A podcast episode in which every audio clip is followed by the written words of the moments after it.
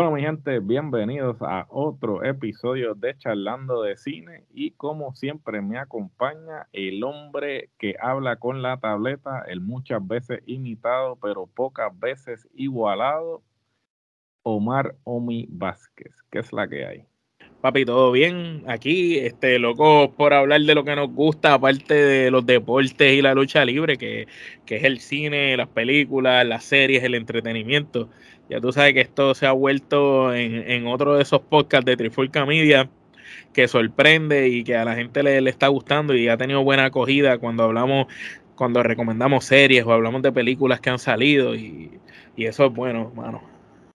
No, definitivo, definitivo, y pues este episodio es uno especial, ¿no? Porque este va a ser el primer episodio en el que vamos a empezar a trabajar un nuevo concepto eh, dentro de lo que es Charlando de Cine y T V. Este, en este episodio pues vamos a empezar este, la primera edición de Lo que me gusta a mí. Es básicamente una serie de películas que vamos a estar discutiendo, no importa que sea una película actual o una película de antaño, eh, y quiero hacer hincapié en el hecho de que pues las que me gustan a mí o las que nos gustan a nosotros, eh, podemos discutir una película como la película que vamos a discutir hoy, que puede ser una, es una película, un clásico. Vieja, vieja, vieja. Vieja, una película icónica. ¿Cómo podemos discutir una película que nos haya gustado, pero que no necesariamente sea del agrado de todo el mundo, no sea del agrado de la crítica? Pero, vuelvo y repito, es las que me gustan a mí, las que nos gustan a nosotros. So, no ya, las que les gusten a ustedes. No las que les gusten a ustedes, sino las que nos gustan a nosotros. So, este, sin más preámbulos, entonces la película que vamos a discutir hoy es una película pues que realmente no necesita mucha presentación. Yo creo que eh, todas las personas que pertenecen a una generación en particular conocen esta película. En algún momento la han visto en televisión. Bueno, en fin, este, si usted no ha visto esta película, pues usted está viviendo debajo, ha estado viviendo debajo de una piedra por los últimos treinta años. Si y, usted tiene más de treinta años y no ha visto esta película, eh, algo raro pasó con su vida. Algo raro pasó con su vida, definitivamente. Y de la película que, que estoy hablando es de nada más y nada menos que de Top Gun. La película es protagonizada por Tom Cruise. Este, la película pues es la eh, una película del mil novecientos ochenta y seis. Aclárale a la gente, para pa quien esté viéndonos en estos momentos, porque eh, casualmente eh, salió la versión moderna de la película o la segunda parte de esa película en estos días y las personas que nos estén viendo quizás dirán, ¿cómo que una película vieja si eso salió los otros días? Aclárale a esas personas que quizás solo se dejan llevar por el titular y, y no investigan un poquito más allá. No, no, definitiva. Este, aquí estamos hablando de la película original. Este, como bien dice Omar, pues este, la secuela de esta película, Top Gun Maverick, este, salió este fin de semana de este el Día de la Recordación y, y pues obviamente una de las películas más anticipadas, no solamente por el hecho de que no mucha gente ha podido ir al cine este, desde hace mucho tiempo, pandemia, sino, sino el hecho de que pues esta fue de las pocas películas que eh, atrasaron su estreno y que no sucumbieron a, a, al, al hecho de que... Eh, del streaming. Del streaming, sino que esta película siguió aplazando su estreno hasta que por fin pues va eh, pudo hacer su estreno por todo lo alto en las salas de cine. Entonces, en realidad sí, eh, como resultado del estreno de la secuela, pues entonces vamos a estar hablando de la primera película que es Top Gun. Y eventualmente hablaremos de la otra también, ¿verdad? Para que la gente lo sepa.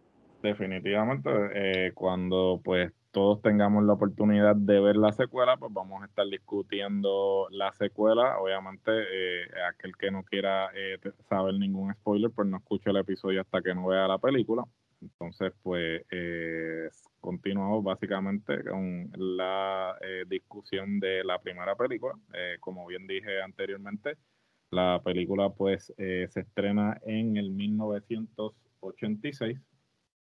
Eh, la película es dirigida por Tony Scott, eh, pues, posiblemente uno de los mejores directores eh, de acción que existió, eh, que en paz descanse, desafortunadamente pues eh, se suicidó eh, y pues realmente pues, fue un eh, evento muy triste.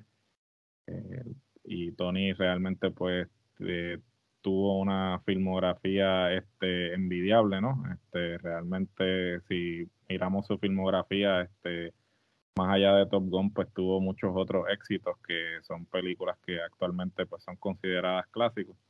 Y, y realmente, pues, eh, sin duda alguna, podríamos decir que Top Gun fue este la cúspide, ¿no? de, de lo que fue eh, su, su éxito como director.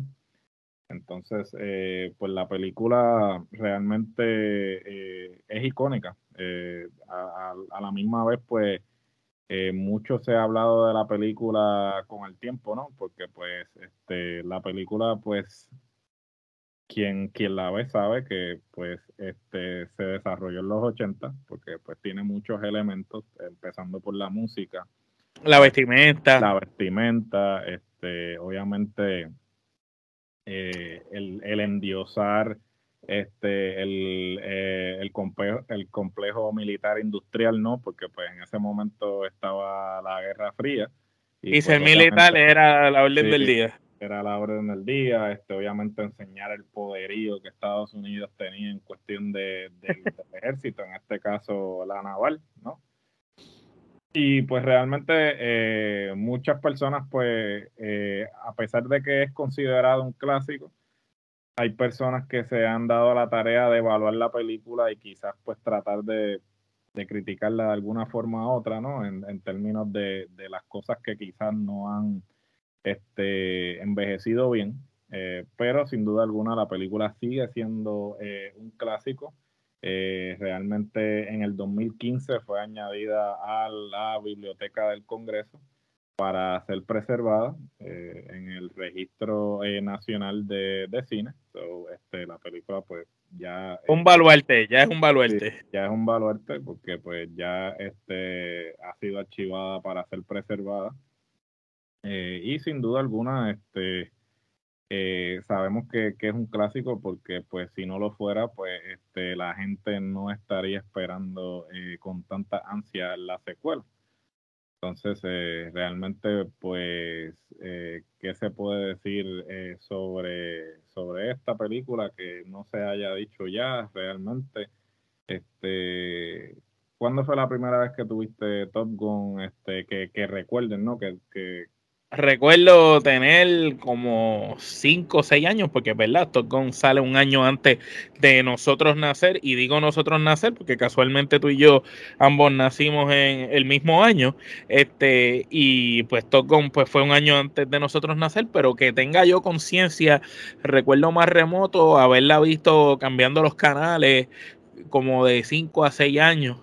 Recuerdo haberla visto ya como a mitad, haber visto a Maverick volando los aviones, y siempre me llamó la atención eso porque ya él era piloto y, y, y tú mirabas tú de niño eso y era interesante. Ya después en la adolescencia, cuando empezó la fiebre de todas esas películas de acción, ahí volví a ver la película y entonces ahí sí, sí ya entendí básicamente toda la película como tal, la historia, la trama. Y recientemente pues la volví a ver en estos días cuando estamos haciendo la asignación para este episodio, pero es una película de mis favoritas de Tom Cruise que podría decirte que la he visto, qué sé yo, veinte, treinta veces. Yo te diría que Eh, lo que son esas películas de, de Tom Cruise, de Van Damme, de Steven Seagal, del mismo Chuck Norris, ese, ese tipo de películas, mano, uno las, las vio y las, las vio por partes, las vio completas y las ha visto toda su vida, literalmente. No, definitivo, este, mi experiencia fue bastante similar, ¿no? Este, yo creo que esta película la daban a cada rato en televisión, yo creo que... Sí, te, yo te diría que una vez al mes salía en la televisión. Una vez al mes la daban. Y entonces, en el once, cuando era Tele once, recuerda. Cuando era Tele once, correcto, este, en el cine de matines, este, yo creo que Top Gun, Polisac, eh, eh, Top Gun, Police Academy, y había otra, creo que era Terminator, te la, te la daban como estreno. Por, vi, por vigésima vez en estreno, y la habían dado trescientas veces, pero era un estreno todavía. Y Die Hard, que la daban siempre para Navidad, duro de matar. Duro de matar. Este, no, y mi experiencia fue bastante similar. Yo creo que este, yo la vi así cambiando canales, ¿no? Y, y pues... Eh, Habla pues, claro, los aviones fueron lo que impresionó. Sí, no, claro, lo que te impresionan los aviones, ¿no? Este, la cinematografía, definitivamente, esa, esas escenas de los aviones, de verdad que ahí es que digo que Tony Scott era uno de los mejores, ¿no? Porque el tipo tenía un ojo que, ¿sabes? Yo creo que ningún otro director ha podido, a pesar de que han habido... Para el año. Eso es, eso es, sí. eso, eso que tú acabas de decir es importante destacar.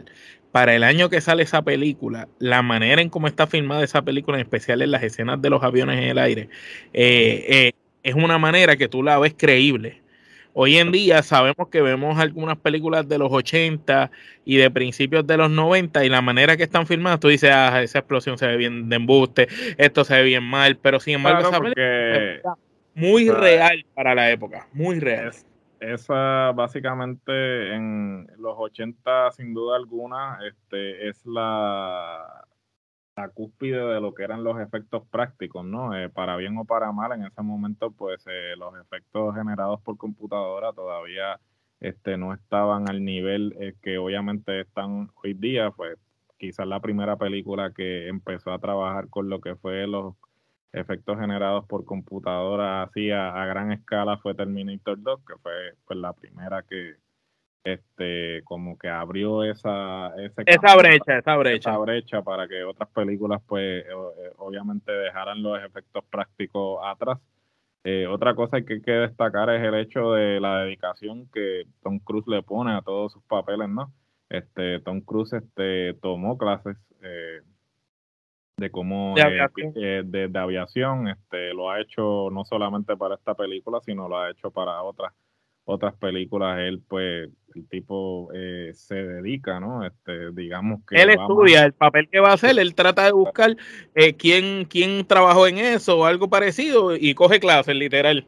Claro, y hasta el sol de hoy, este, con sus sesenta años, el tipo todavía hace sus este sus maromas, ¿no? Este, inclusive en la afirmación de la última No parece, no, parece, no parece de sesenta años. Es impresionante que, que de la misma manera en que lo viste en la primera, ahora lo ves en la secuela y parece que el tiempo no hubiese pasado, ¿no? Este, eh, es impresionante. Es impresionante que se ve él similar.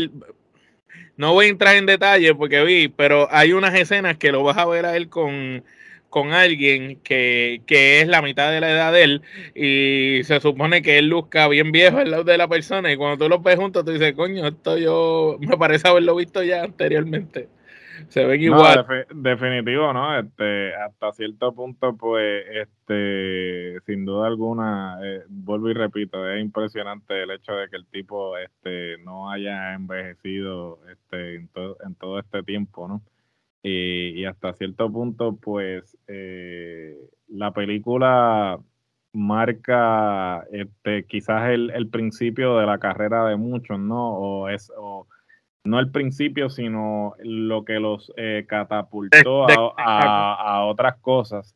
Este, por ejemplo, eh, digamos, eh, Tom Cruise, obviamente, ya él obviamente había actuado, había salido en Risky Business, pero Top Gun eh, yo creo que fue la que lo catapultó la que a lo hizo famoso. Esa estrella de, de blockbuster de que, ok, este tipo este, puede este, llevar la batuta en una película. Eh, también catapultó a los productores, el productor Jerry Bruckheimer y Don Simpson. Este, pues Don Simpson eh, ya falleció.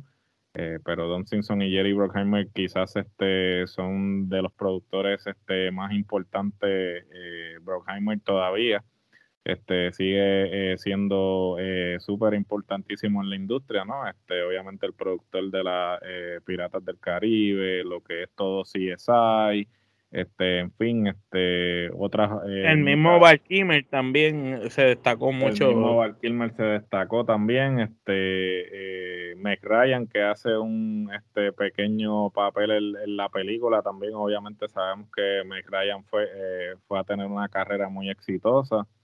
El, el, mismo, el, el mismo que hace de...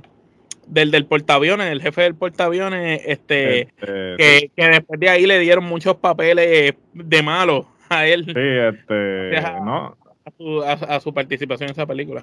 Claro, sí, ¿no? Michael Ironside, del mismo Tom Skerritt, este, muchos de ellos pues te salieron en esta película y pues eran actores que eh, realmente pues sí, habían salido en muchas películas, pero no es hasta que salen en Top Gun que, que logran dar ese, ese próximo paso. El mismo Tim Robbins, que hace, digamos, un cameo glorificado este, justamente al final de la película. Bueno, en fin, este, la película realmente eh, ayudó a catapultar eh, muchas carreras. Ahora tú mirando la película, pues te das cuenta que muchos de, del reparto, pues, eh, después fueron de exitosos. Película, pues fueron bastante exitosos. Entonces, pues, vamos a pasar entonces a lo que van a ser las categorías que este, van a ser parte de este nuevo concepto de las que me gustan a mí o las que nos gustan a nosotros. Este, vamos a empezar con cuál es la escena, la mejor escena o la escena que tú puedes ver una y otra vez. Bueno, eh, tengo dos. Tengo una que me gustó por lo familiar que es y, y que es un tripeo la escena. Y tengo una que considero que fue una buena escena, una pieza de arte de esas escenas que tú ves y se te salen las lágrimas. Cuando tú logras ver una película y una escena que se te aguan los ojos, se te salen las lágrimas, ese actor hizo bien el trabajo y, y te vendió el, el cometido. Pues voy primero con la escena feliz, que es cuando están tocando piano el amigo, que está la esposa, la novia del otro, el hijo sentado en el piano. Esa escena que el otro, que Tom Cruise viene y cantan juntos y todo el mundo empieza a cantar la, la canción en el sitio. Esa escena es, está brutal por la alegría que transmiten eh, en, en un tiempo de, de catástrofe, un tiempo de guerra. Por esa parte. Ahora, viéndonos a la parte, pues cuando muere el amigo, que el otro lo tiene en los brazos, en el agua, y lo, lo, lo, lo está tratando como que despierta, despierta, y viene el helicóptero y le dice, mira, tienes que soltarlo, el tipo está muerto. Esa escena eh, está violenta. Esa escena, ahí, ahí fue que en esa escena yo dije, ahora viéndolo de, de, de, con el tiempo y la madurez y todas las películas que uno ha consumido y las series, ahí es que yo digo, Tom Cruise es un caballo actuando. Y en esa escena lo demostró. Porque cualquiera te puede hacer otras escenas, cualquiera puede hacer las partes felices, cualquiera te puede vender el, el, la comedia, pero no todo el mundo te va a vender ese dolor y esa tristeza que él estaba pasando en ese momento al perder al mejor amigo, el compañero, y él pensando que fue su culpa. Definitivo. No, este, para mí yo creo que el comienzo de la película, ¿no? Esa escena de este, el portaaviones y todo lo que implica, obviamente, que estos este, jets eh, empiecen a volar y todo, me parece que eh, impresionante hasta el sol de hoy. La logística de, de, de la, la logística de tu ver cómo todo sucede, yo creo que es una de las mejores escenas y me atrevo a apostar para mí la mejor escena de la película, aún tomando en consideración todas las otras escenas, yo creo que sigue siendo una de las escenas más impresionantes y me atrevo a apostar que se puede ir de tú a tú con eh, muchas otras escenas que obviamente han, eh, otras películas este, que eh, tienen ya sea eh, ramas del ejército o combate envueltas, por, por cómo se nota que obviamente hicieron la asignación. Y, este, se y se ve bien trabajado, se ve claro, real. Se ve, bien tra- se, se ve real, se ve bien trabajado, se nota que ellos pues tenían la, las personas indicadas. Este, y... La película The Guardian tiene, tiene dos escenas que en algún momento hablaremos de ellas, que, que son de ese mismo tipo de escena. Que se ve todo, la logística completa de todo el mundo, a cada cual en su rol, y son escenas que no se especifican en alguien, sino es todo overall, pero son, son buenas y, y, y van con eso. Son, yo creo que las dos películas que tienen que ver con fuerzas especiales que, que muestran más allá de lo, de lo que la gente entiende. Definitivo. Bueno, vamos para la segunda categoría. La segunda categoría sería la eh, mejor frase o cita de la película. Este, obviamente esto es una película icónica, ¿no? Y, y tiene otras, una que otra frase, pero yo creo que la frase más icónica, ¿no? Que inclusive sale en la lista de eh, frases más icónicas del Instituto eh, de Cine Americano, este, pues es la famosa I feel the need, the need for speed. Yo creo que este es una frase icónica. Necesito, el, tengo la necesidad de la velocidad. Sí, tengo la necesidad de la velocidad, este, pues todo el mundo y su madre, yo creo, este, la han dicho, en, hasta en películas la han citado. Este, en Fast and the Furious la, la citaron. Okay, no, es este. Eh, en los una, videojuegos, en Need for Speed. Claro, este, realmente eh, es una frase icónica y Eh, a diferencia de otras películas que pues es difícil tú capturar una sola frase, en esta yo creo que este, esta es la frase más icónica de, de toda la película. Además de los nombres de los, de los pilotos, que yo creo que es algo que todo el mundo en algún momento pues ah, se ha querido poner un apodo, Iceman, Maverick, cosas así. Ah, brutal, cuando, cuando él está en la barra y le dice a la muchacha que todavía él no sabe quién es ella, eh, que le dice eh, eh, mucho gusto Maverick, y ella, ese es tu nombre. Sí, como que tu mamá no te quería. no, no, tu mamá no te quiso porque te puso ese nombre tan feo. Y él, no, no, no, no, eh, es que me dicen así. Y ella le dice, ah, pues eres piloto. Tú sabes, como que ella... No, lo ella, que pasa es que ella, lo, la, el sarcasmo con el que ella le dice, sí. ah, sí, eres piloto, ¿sabes? Como que troleándose y él no, eh, troleándoselo y él no lo sabe. Sí, no, este, él, él juraba que había acumulado puntos. Sí, que y... la había impresionado y ella como que, sí, claro. este Bueno, ahora pues entonces vamos a la próxima categoría. ¿Sabes qué es lo mejor que ha envejecido de la película? Como dijimos al principio, esto es una película de los ochenta, que claramente este, eh, sabemos que está ambientada en los ochenta por muchos de los elementos de la película. Sin embargo, ¿qué cosa tuviste en la película que a pesar de los años que tiene la película, tú dices, está tan vigente hoy como cuando salió la película? ¿Sabes? ¿Qué tú, qué tú piensas? Bueno, eh, en primer lugar, yo diría que la insubordinación, la insubordinación de Tom Cruise y el ser este muchacho que se cree que se la sabe toda, eh, rebelde. Esa rebeldía yo diría que todavía nos la siguen poniendo en muchas películas parecidas. Entonces, no películas que sean exactamente de lo mismo, puede ser cualquier película, pero en casi todas las películas de hoy en día todavía nos siguen vendiendo ese hecho de la rebeldía, de que hay un chamaco, una muchacha, un personaje que es rebelde, que es el, el que va en contra de la autoridad, el que no es mala persona, tiene buenas intenciones, pero no cree en el sistema y es, es como incorregible. Y siempre el sistema va a tratar de corregirlo, pero él siempre va a hacer las cosas a su manera, pero el sistema, aunque sabe que él la está haciendo a su manera, lo apoya y como que lo, lo entiende por el tipo de persona que es.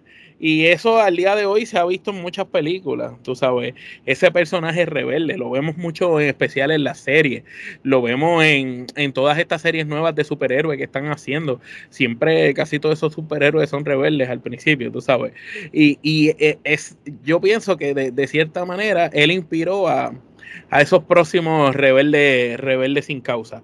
Aparte de eso, yo diría que la música, la música nunca envejece. Esa música clásica de los ochenta todavía es música que tú escuchas en barras de militares en los Estados Unidos. Se tiende a escuchar mucho eh, ese, ese tipo de música de, de los ochenta. Eh, todavía se oye bastante. No, tremendo, tremendos puntos definitivos. Este, yo en mi caso entiendo que son las eh, escenas de acción, las escenas de acción, este, eh, eh, las de arriba, las la de sí, la, ellos eh, volando, piloteando, este, yo creo que eso se ve update, mano. Sí, sí, se ve, se ve realmente como la, como si la hubiesen filmado este hoy mismo, este, realmente. Eh, No han perdido Por eso fue que al principio de la película dije que, que la manera en cómo la grabaron no parece una película de esa época. Tú sabes, claro. ahora, ahora con la magia de, del streaming que remasterizan las películas y a lo mejor esta película se ve de mejor calidad de como se veía en su, origi- en su origen. Hoy en día cuando tú la ves, tú dices, wow, qué, qué peliculón, mano. No, no sientes que estás viendo un, un blockbuster viejo, ¿me entiendes?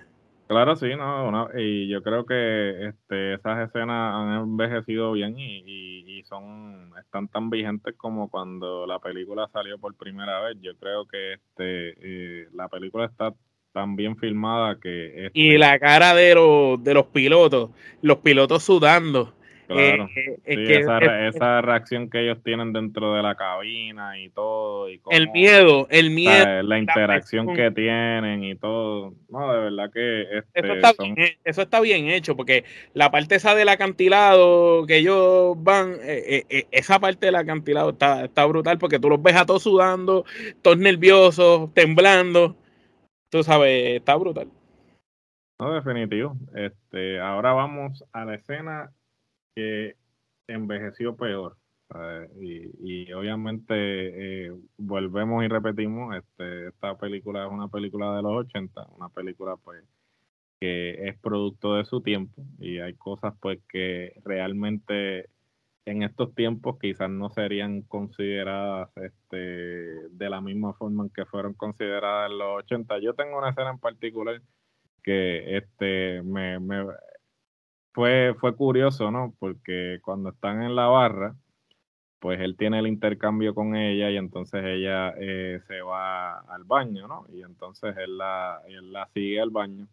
Entonces, lo primero que me vino a la mente fue que, pues, eh, obviamente esta escena es producto de los ochenta, porque pues si esta escena se hubiese dado en estos tiempos, pues quizás este, hubiese habido este, algún tipo de incidente, ¿no? Algún tipo sí, de... porque está entrando al baño mujeres. Sí, porque está entrando a mujeres. O sea, obviamente, pues, han pasado muchos este, incidentes, ¿no? De que, pues, muchas personas han sido... Este, abusadas, acosadas. Eh, abusadas, este, otras, pues... Eh, celebridades sí, sí. han sido acusadas de eh, acoso sexual y todo eso, y entonces, pues, pues realmente eh, me vino eso a la mente y digo pues que la, esa escena no envejeció bien en el sentido de que pues este ya eso es algo que... Que hay que cortarle, o sea, eso es una escena que, que si la bajas no hoy en día la cortan. Claro, que la cortan porque pues no creo que sea la, la escena adecuada en los tiempos que, que estamos viviendo, ¿no? A, a mí la, la de la motora, cuando él llega corriendo la motora, eh, tú sabes, se ve bien ochenta la motora, el abrigo de cuero, con los parches militares, las gafitas de piloto, tú sabes, está bien en los ochenta, tú sabes. Claro, es producto de ese tiempo y obviamente en ese tiempo. Eso, eso es una escena que hoy en día tú ves a alguien así y tú dices, este tipo se quedó atrasado en el tiempo. Claro, definitivo, eso sin duda alguna muestra que alguien se quedó atascado en un tiempo en determinado. Entonces, la próxima categoría sería el sexto hombre y yo voy a, eh, a bautizar esta categoría Ginóbili. ¿Por qué? Porque para mí uno de los mejores sextos hombres que hubo en la N B A hizo por lo tanto. ¿Y en qué consiste esta categoría? Pues básicamente este fue el actor o actriz que hizo más con menos, ¿sabes? Que salió el, me, eh, el menos tiempo en la película, pero se robó el show. ¿Quién es, quién es ese actor o actriz para ti eh, la película? Pues fíjate, hay, hay, hay que pensarlo, este, porque Val Kilmer, el, el personaje que le estaba haciendo, cada vez que salía era como punchline, mano, como, como que le decía siempre algo. Y... Eh, fue en una parte era, es un antagonista, pero cuando él pierde la confianza en sí mismo, este es el que le dice como que loco, claro, tú sabes, es como el que lo, el que lo centra, el que lo, el que, el que lo, lo hace superarlo, y pienso que fue por la crudeza como le hablaban, porque desde el principio ellos dos chocan, pero este tipo siempre le hablaba bien crudo, le decía, ¿en serio tú crees que tú eres el mejor? No, no, porque el mejor soy yo. Y era un tipo bien seguro de sí mismo. Y quizás esa seguridad que tenía ese personaje es la que no tiene el de Tom Cruise. Y él trata de, de prestarle eh, esa seguridad, y que después cuando veas la secuela te vas a dar cuenta de que en realidad esa seguridad tenía que ver. Eh, ese, este, este comentario que yo estoy diciendo aquí hoy va a tener validez cuando hagamos la reseña de... de la segunda. Pero pues para mí Val Kilmer por la, la seguridad que, que le hacía le hacía a él tener. Y el, y el mismo pana de él era un payaso, tú sabes. Es un personaje que daba gracia, tú sabes. Desde el bigotito, lo que hacía. Pero tú sabes una que me gustó cómo cerró el show, la esposa del amigo. Ahí, esa era, esa, es que esa, es la que yo, esa es la que yo voy a escoger. La esposa del amigo tenía un carisma. Eh, sí, no, y Meg Ryan, este, ahí ella Meg solamente Ryan. Sale, salía un momento y le claro. decía, y cuando le dice a ella, ah, que tú no sabes todas las mujeres que él ha tenido. Claro, no, y eh, esa, eh, esa, esa es para mí la, la, la Ginobili de esta película. O sea, ella sale muy poco en la película, pero lo poco que salió en la película se robó el show de que de ella. Te vas a acordar. Si te acuerdas de ella, y obviamente pues ya demostrando el carisma que eventualmente más adelante pues este la iba a llevar a donde la llevó, ¿no? Este a posiblemente preciosa, ser mano, preciosa. Sí, preciosa y pues posiblemente una de las actrices más icónicas en lo que eh, fue todo ese movimiento de comedias románticas, ¿no? Este Sleepless in Seattle, este lo que fue When Harry Met Sally, este You Got Mail, bueno, en fin, este me, me puedo seguir nombrando éxitos de comedias románticas y pues definitivamente pues eh, creo que estamos de acuerdo que entonces la Ginobili de esta claro. película es Meg Ryan. Ahora vamos a la categoría de la sobreactuación, o sea, ¿cuál es el, el actor que tú dices, no, este tipo está este como que intentándolo mucho, como que se, se, se está yendo fuera a otro nivel? El, el que salía de amigo de Val Kilmer, el, el compañero claro. de piloto. Ahí estamos de acuerdo, estamos de acuerdo, estamos igual. Este, tú lo estás viendo y tú dices, en serio este cabrón actor, tú sabes. Sí, el, el Slider, este... Quería sobresalir entonces. Que, sí, este, a mí me pareció que estaba súper este, sobreactuado, ¿no? Este, y, y, como... y es raro porque es un actor, era un actor con bastantes años actuando para esa época, no era un actor rookie. O sea, no, sí, pero yo creo que es como que, no sé, yo no sé si era que él como que estaba tratando de como que... Este, dar gracias, que, que quedaba ridículo. Sí, que de verdad que lo que hacía era como que él, o sea, no, estaba sobreactuando. Se supone que el personaje de él fuera con, parecido al Val Kilmer, tú sabes, este tipo seguro de sí mismo, fuerte, pero no, era como un bufón, mano. No, no, y este, el tipo de verdad como que se nota que estaba como que pasando pa, pasando trabajo, ¿no? Y obviamente pues al lado de Val Kilmer, porque es una, un actor de, de actorazos, pues el tipo tal vez no estaba como que bien este representado. Entonces, eh, en términos de eh, la próxima categoría, eh... Esto podría, podríamos rehacer esta película como una serie de Netflix, la podríamos rehacer en una serie de diez episodios de Netflix. En una miniserie sí, no puede tener más de un season, porque si, Por eso, si la, diez, la... diez episodios, ¿tú diez, crees que funcionaría? Episodios. Funcionaría con los actores adecuados y obviamente desarrollando, yéndonos como hicieron con Cobra Kai, que se pusieron a, a usar elementos de las películas de Karate Kid, pues yo diría que la manera en que funcionaría sería buscando elementos real de la película de Top Gun, utilizándolos para modernizarlo. Y, y, y pienso que sí la pueden hacer una versión moderna de, del tipo de serie, con un actor joven, Que, que sea coachado, quizás maybe el mismo Tom Cruise puede salirle en la película como cuando en veintiuno Jump Street salió Johnny Depp, este, algo así, tener un cambio quizás así, pero, pero dándote a entenderle que está avalado por, por ellos, pero si se hace con respeto, puede ser. Lo que no puede ser es una comedia, tú sabes, tiene que convertirse ah, no, claro, en, tiene que ser el mismo en concepto, una serie familiar, pero, eh, claro, pero con pero, acción, no puede ser una comedia.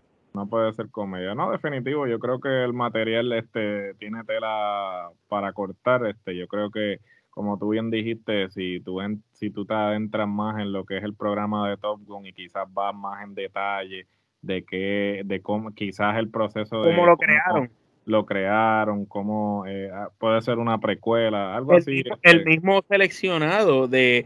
Porque se nos, presentan, claro. nos presentan que están los mejores pilotos de las fuerzas Pero ¿cómo especiales. Llegan, ¿Cómo llegan ahí? Es la pregunta. No, no, no, no, no, no nos dicen cómo carajo lo seleccionan, ni qué no. criterios son los que te hacen el mejor. ¿Eres el mejor porque vuelas bien? No, tú sabes, claro. tiene que haber unos criterios. Porque de hecho, eso mismo es lo que le dice el mayor... el que había este piloteado con el papá de él, que le dice, tú, tú tienes que entender que aquí están los mejores de los mejores. Ok, ¿cómo están los mejores de los mejores? ¿Cuál es la explicación? Pues claro. eso, eso podría ser... Eso sería súper interesante este, si, si en algún momento decidieran explorarlo, ¿no? Este, que inclusive este, técnicamente eh, decimos Netflix porque es la plataforma de streaming este, más grande, pero, puede pero ser... técnicamente se supone que esto es una película de Paramount, se supone que si fueran a hacer Paramount una serie Plus. de streaming la harían en Paramount Plus, así que pues mira, Paramount Plus, escuchen, este, ahí hay una idea nota, para, para tomen nota, tomen nota que ustedes nos escuchan, este, nos, nos llaman, nos llaman, los ayudan y, y, le, y le damos idea. Este, bueno, y este vamos a culminar con la última categoría. Este, esta última categoría este, está titulada La Cúspide. Este, eh, ya, eh, ya sea en esta película como en las otras que vamos a estar discutiendo, vamos a discutir si, este, esta, si la película en particular fue la cúspide de la carrera de eh, el respectivo actor, ya sea eh, en este caso pues la cúspide, y cuando me refiero a cúspide, que fue la parte más alta de su carrera, que sí, obviamente sí, eh. no siempre va a ser el caso, porque pues tenemos actor como Tom Cruise, por ejemplo. Para mí esta, uh. esta no es la cúspide de Tom Cruise. Esta Concuerdo. Para mí esta es la catapulta. Este, esta, este es la catapulta. Es, esta es la catapulta. Este es el comienzo. De para mí la cúspide es Misión Imposible. Y esta es la catapulta. Yo, yo claro, vi, para la, mí este, la cúspide de él... Él tuvo, dos, él tuvo dos fases. Él tuvo una fase, digamos, del ochenta y tres al noventa y cinco y del noventa y cinco hasta el dos mil cinco. O sea, él tuvo dos fases que, pues, eso fue como que estaba bateando, la estaba sacando del parque porque era éxito, éxito, éxito tras éxito. Entonces, eh, por ejemplo, pues, pa, Top Gun fue el comienzo. Fue la catapulta, de, fue de lo que lo llevó al estrellato. Pero no, hace, no fue la cúspide. Entonces, por ejemplo, el director, eh, ¿fue la cúspide de Tony Scott? Definitivamente que no. Este, Tony Scott, eh, después de esto, eh, volvió a te, eh, tuvo una carrera envidiable, ¿no? Este, The Last Boy Scout, de True Romance, este, la misma Man on Fire. Este, bueno, en fin, este, puedo seguir mencionando películas que este, fueron un éxito de Tony Scott, Crimson Tide, eh, muchas otras películas que fueron súper exitosas, así que yo creo que esta no es la cúspide de, de Tony Scott definitivamente. Eh, la cúspide de Val Kilmer tampoco lo fue. Eh, Kilmer, fue la que lo lanzó al estrellato. Esta también. fue la que lo lanzó al estrellato. Podemos mencionar otros papeles de Val Kilmer como Tombstone, eh, mismo Batman Forever, Heat. Tombstone, este, Tombstone. En fin, este, otras, eh, otras películas en las que él se destacó. Tú sabes que yo creo que es la cúspide de la muchacha, de la primera, de la, de la que se hace, se enamora de él, porque definitivamente este, es, es, es la única película que yo he visto que esa mujer ha tenido un rol así que lo desempeñó bien. No, sin duda, este, inclusive ahora que lo menciona así, hace poco estaba leyendo un artículo del por qué obviamente este, ella no va a salir en la secuela, obviamente más allá de la cuestión física, pues Este... Bueno, porque parece la abuela de Tom Cruise. Ese, para, para, para el que no ah, lo sepa, eh, ella cuando tú buscas la imagen parece la abuela de Tom Cruise. En aquel momento era la novia y ahora parece eh, la... Ahora parecería la abuela. Bueno, pero más allá del físico, ella pues obviamente pues se, se retiró de todo lo que es Hollywood. Este, pues, ella ya no está actuando. Este, realmente pues eh, sí, digamos que esta fue su cúspide porque ella pues después tuvo este... uno que otro papel, pero eh, nunca llegó al nivel que llegó en, con esta película, este, pues después que tuvo este otros papeles y pues como que eh, ciertos disgustos, pues decidió retirarse de la industria por completo.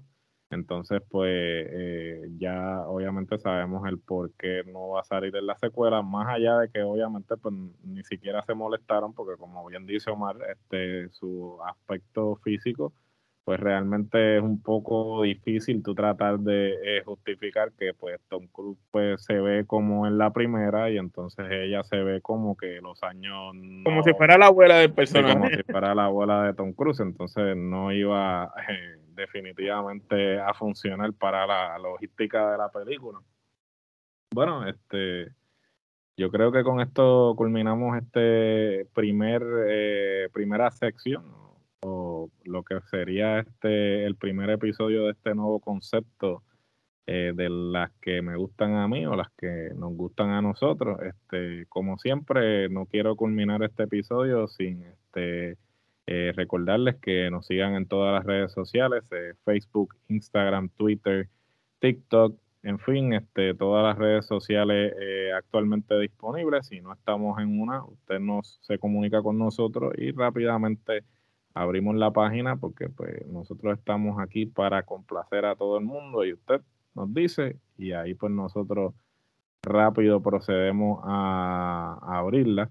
Eh, suscríbanse al canal de YouTube, bien suscríbanse importante. al canal de YouTube, sumamente importante. Este, suscríbanse, denle a la campanita para que reciban notificaciones de todo el contenido que se está produciendo semanalmente. Estamos produciendo contenido a tutti plain, literalmente. Esta semana hablamos de baloncesto, de lucha libre, eh, del género urbano y hasta de cine. Y la semana que viene, pues, más lucha libre, temas sociales, baloncesto. Así es, la trifulca no para. Definitivo, definitivo, ¿sabes? Estamos eh, literalmente produciendo de cuatro a cinco contenidos semanales y no le vamos a bajar, este, al contrario, tenemos muchos otros conceptos más que estamos trabajando, que vamos a seguir produciendo. Eh, gracias por el apoyo realmente, gracias a todos esos países Latinoamérica, latinoamericanos que nos están apoyando, República, Este, Guatemala, eh, México, España, España, Tunisia, este, Estados Unidos. Somos el, el podcast número uno en Estados Unidos en español, en español porque pues lo, todos los que están por encima de nosotros son podcasts en inglés. Somos el número uno en español en los Estados Unidos. En, la en Tunisia nos en hemos mantenido, estamos de, de, en el número ocho en Tunisia, después de haber estado número uno por meses. Este, es súper super no, brutal. En España nos mantenemos en los primeros setenta lugares, que España es gigantesco, así que de verdad gracias a toda esa gente de Europa, a toda esa gente de Latinoamérica y, y toda la gente del mundo que nos está escuchando, tú sabes, eso dice algo, dice que lo que estamos haciendo le está gustando y pues la idea es continuar, y el que no le guste nuestro contenido, pues que sencillamente que no nos siga. Definitivo, este, usted no nos tiene que escuchar ni ver, si usted no le gusta lo que está escuchando o viendo, simplemente no nos siga, pero a la misma vez, este, no quiero olvidarme tampoco de la mercancía. Como pueden ver, toda la mercancía, este, todos los conceptos que estamos trabajando tienen su propia mercancía. Si usted quiere mercancía de la cruda verdad, hay mercancía de la cruda verdad. Si quiere mercancía de cine, hay mercancía de cine. Si quiere mercancía de eh, lucha de la pandemia urbana, también. De la pandemia urbana, bueno, en fin, de todo como en botica. Y actualmente se, se siguen actualizando los diseños. O sea, no siempre usted va a ver los mismos diseños, siempre se están actualizando los diseños. Y no es uno y dos, son veinte diseños nuevos cuando se actualizan las páginas. Sí, no, bueno, no, somos, no somos como esa plataforma que a ti te gusta escuchar, que solamente ponen un diseño al año y ese diseño es el que sigue. Claro, yo sé el que lo corren. Y pero no, no, nosotros hacemos los diseños como mismo ustedes hacen hablar mierda. Eso es así. Por montones. Por montones, pues definitivamente aquí no estamos faltos de creatividad. Este, eso es eh, sin duda alguna. Bueno, este... muchas gracias por el apoyo, este, de verdad que este, nos sentimos muy satisfechos con este, los resultados que hemos estado obteniendo, la acogida que ha tenido este, todos los eh, conceptos, ¿no? Porque pues como siempre decimos, la lucha libre pues es nuestro bebé, pero este, hemos expandido el concepto a otras cosas y ha tenido tremenda acogida, de verdad que nos sentimos muy satisfechos con el apoyo y se lo agradecemos. Y bueno, eh, como siempre decimos, cuando, o como diría nuestro querido amigo Alex, cuando nos escuchamos eh, más de veinte países, este, cuando salimos en todos lados, ¿qué quiere decir esto? Que no somos regionales. Así que aquí Omar y Gerardo nos despedimos.